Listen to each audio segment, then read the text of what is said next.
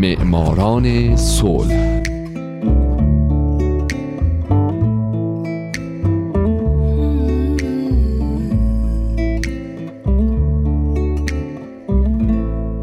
شنوندگان عزیز دوستان گرامی حالا نوبت می‌رسه به یکی دیگه از برنامه های معماران صلح.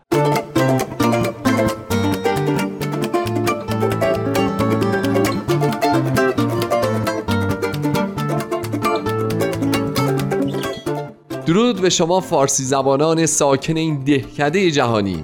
شمایی که به جهانی بدون جنگ فکر و برای رسیدن به یک همچین جهانی تلاش می‌کنید. درست مثل قهرمانان این برنامه مثل زنان و مردان و مؤسسات و سازمانهای دولتی و غیر دولتی که برای رسیدن به همچین جهانی به یک جهان بدون جنگ تلاش کردن و تلاش می‌کنن. من هومن عبدی هستم. به معماران صلح خوش اومدید.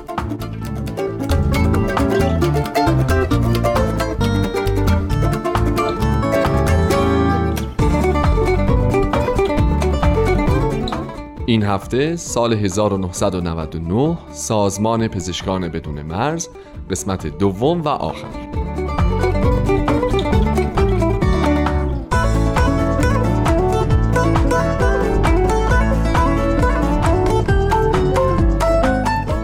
در برنامه پیشین معماران صلح شنیدید که من به سازمان پزشکان بدون مرز پرداختم و گفتم که این سازمان توسط چند پزشک فرانسوی که شاهد جنگ های داخلی نیجریه بودن تأسیس شد و بعد از اون من به شرح برخی از فعالیت های این سازمان پرداختم. از جمله اینکه اعضای سازمان وقتی قرار برای یک مأموریت اعزام بشن چه مراحلی رو باید طی کنند یکی از کارهای بسیار جالبی که سازمان پزشکان بدون مرز انجام میده آمارگیریه. اونا برای اینکه دقت گزارشاشون رو بالا ببرن و برای معمولیت های بعدی آمادگی بیشتری داشته باشن آمارگیری می‌کنن. مثلا سازمان شروع می‌کنه و در سطح جهان درباره بیماری های مختلف اطلاعات جمع آوری می‌کنه. به همین خاطر اونا دیگه می‌دونن بیماری مثل مثلا فرض کنید مننژیت در کدوم یکی از نقاط دنیا بیشتر شیوع داره حتی تو چه ماهایی در جاهای مختلف مردم به این بیماری دچار میشن و اطلاعاتی از این قبیل. پس با این حساب اونا برای مقابله با انواع و اقسام رخدادهای طبیعی و غیر طبیعی همیشه آماده هستند.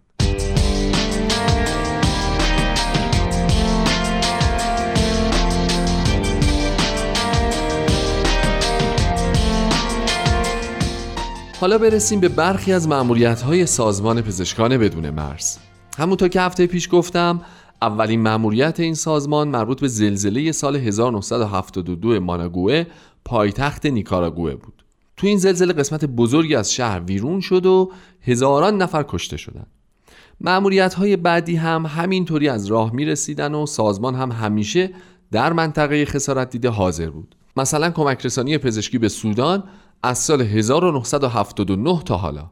که گزارشاشون نشون میده سازمان تا حالا حدود 4600 نفر کارمند رو برای ارائه خدمات در سودان استخدام کرده که اونها به طور مداوم با مشکلاتی مثل درگیری های مسلحانه، بیماری ها، مشکلات بهداشتی و محرومیت های اجتماعی دست و پنجه نرم می‌کنن.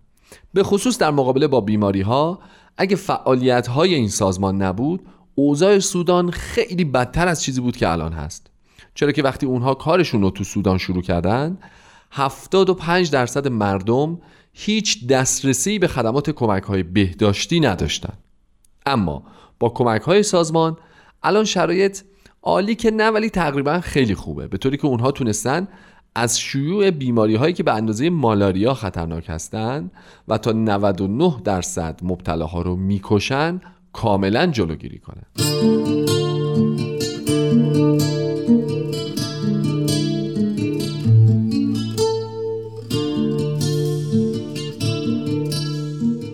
غیر از سودان، لیبریا، عراق، سومالیا، هندوراس، نیکاراگوه، سربرنیتسا، رواندا و بسیاری نقاط دیگه که درگیر حوادث طبیعی و غیر طبیعی بودن و هستن از خدمات سازمان پزشکان بدون مرز بهرهمند شدن و میشن. در فاجعه نسل کشی رواندا از همون ابتدا برخی از اعضای سازمان همراه با تیم پزشکی صلیب سرخ به کمک مردم شتافتند. هر دو گروه تونستن در جریان جنگ بیمارستانهای اصلی پایتخت رواندا رو باز و همچنان قابل استفاده نگه دارند. در سال 1995 اما صلیب سرخ و سازمان پزشکان بدون مرز مجبور به ترک کشور شدند.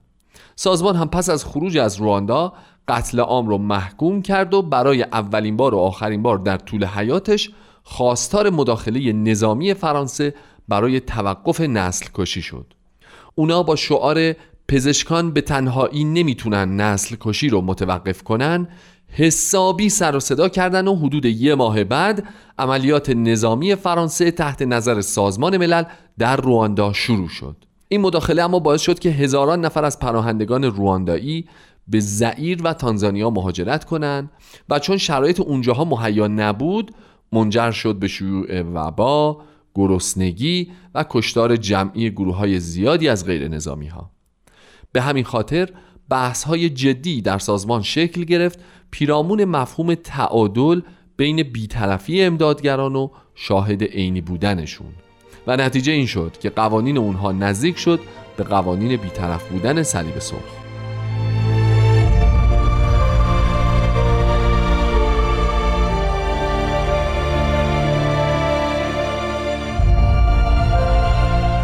از جمله معمولیت های دیگه سازمان پزشکان بدون مرز آخرین برنده جایزه نوبل صلح قرن بیستم این هاست معمولیت در قزاقستان برای معالجه ساکنین منطقه دریاچه آرال از سل، کمخونی، وبا و مبارزه با قحطی واکسینه کردن 3 میلیون نیجریه‌ای در مقابل بیماری مننژیت مأموریت در سیرا لئون که درگیر جنگ های داخلی بوده در اواخر دهه 1990 به خصوص در زمینه درمان روحی و روانی آسیب دیدگان. مأموریت در کوزوو، چچن، جنگ کامبوج، زلزله هایتی، خدمت رسانی به آسیب دیدگان جنگ کشمیر، زلزله اقیانوس هند، مأموریت در کنگو، اوگاندا و تا دلتون بخواد مأموریت های مختلف و مختلف دیگه. مأموریت هایی که همیشه و همیشه با خطراتی برای داوطلبانی که به مناطق اعزام میشن همراهه. خطراتی مثل بیماری ها، تیراندازی ها، انفجارها، آدم ربایی ها حتی و چیزهایی از این قبیل که حتی بعضی وقتا سازمان ناچار شده نیروهاش رو به خاطر اونها از منطقه خارج بکنه.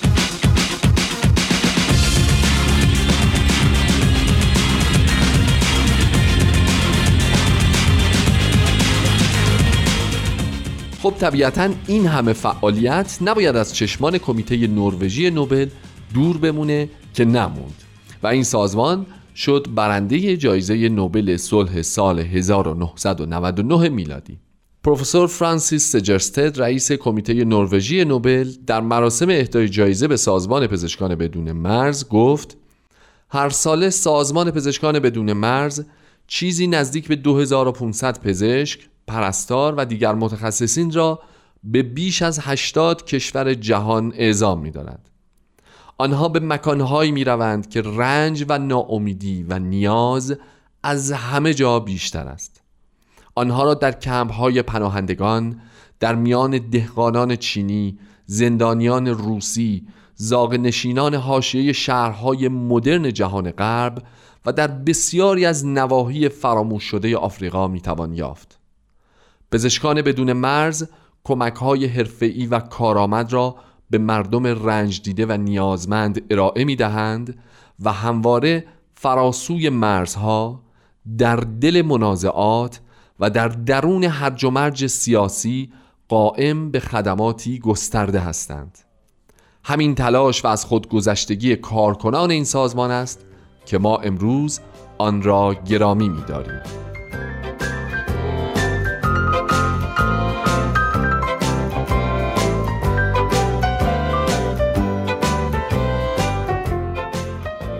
همچنین دکتر جیمز اوبینسکی که در اون زمان رئیس سازمان پزشکان بدون مرز بود در جریان دریافت جایزه در آغاز صحبتهاش به بحث در مورد شرایط قربانیان نسل کشی رواندا پرداخت و گفت آن روز صدها نفر از زنان، مردان و کودکان را به بیمارستان آوردند.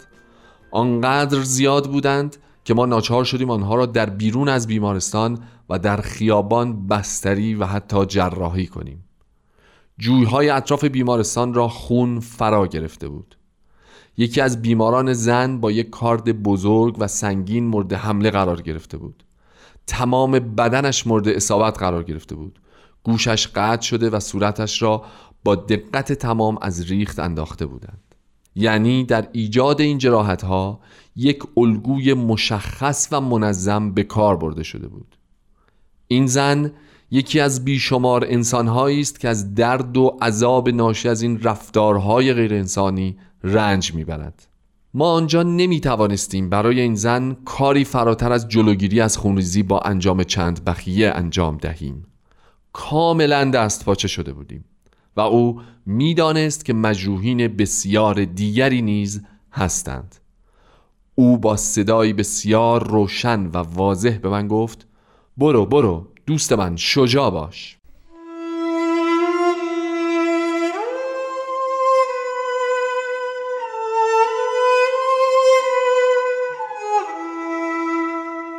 دوستان عزیز رادیو پیام دوست خیلی ازتون ممنونم که به این برنامه معماران صلح هم گوش دادید. با امید اینکه هفته های آینده هم به برنامه من گوش بدید و با امید اینکه در آینده نزدیک شمایی که الان شنونده برنامه بودید برنده جایزه نوبل صلح باشید من هومن عبدی همتون رو به خودم میسپارم. شاد باشید و خدا نگهدار.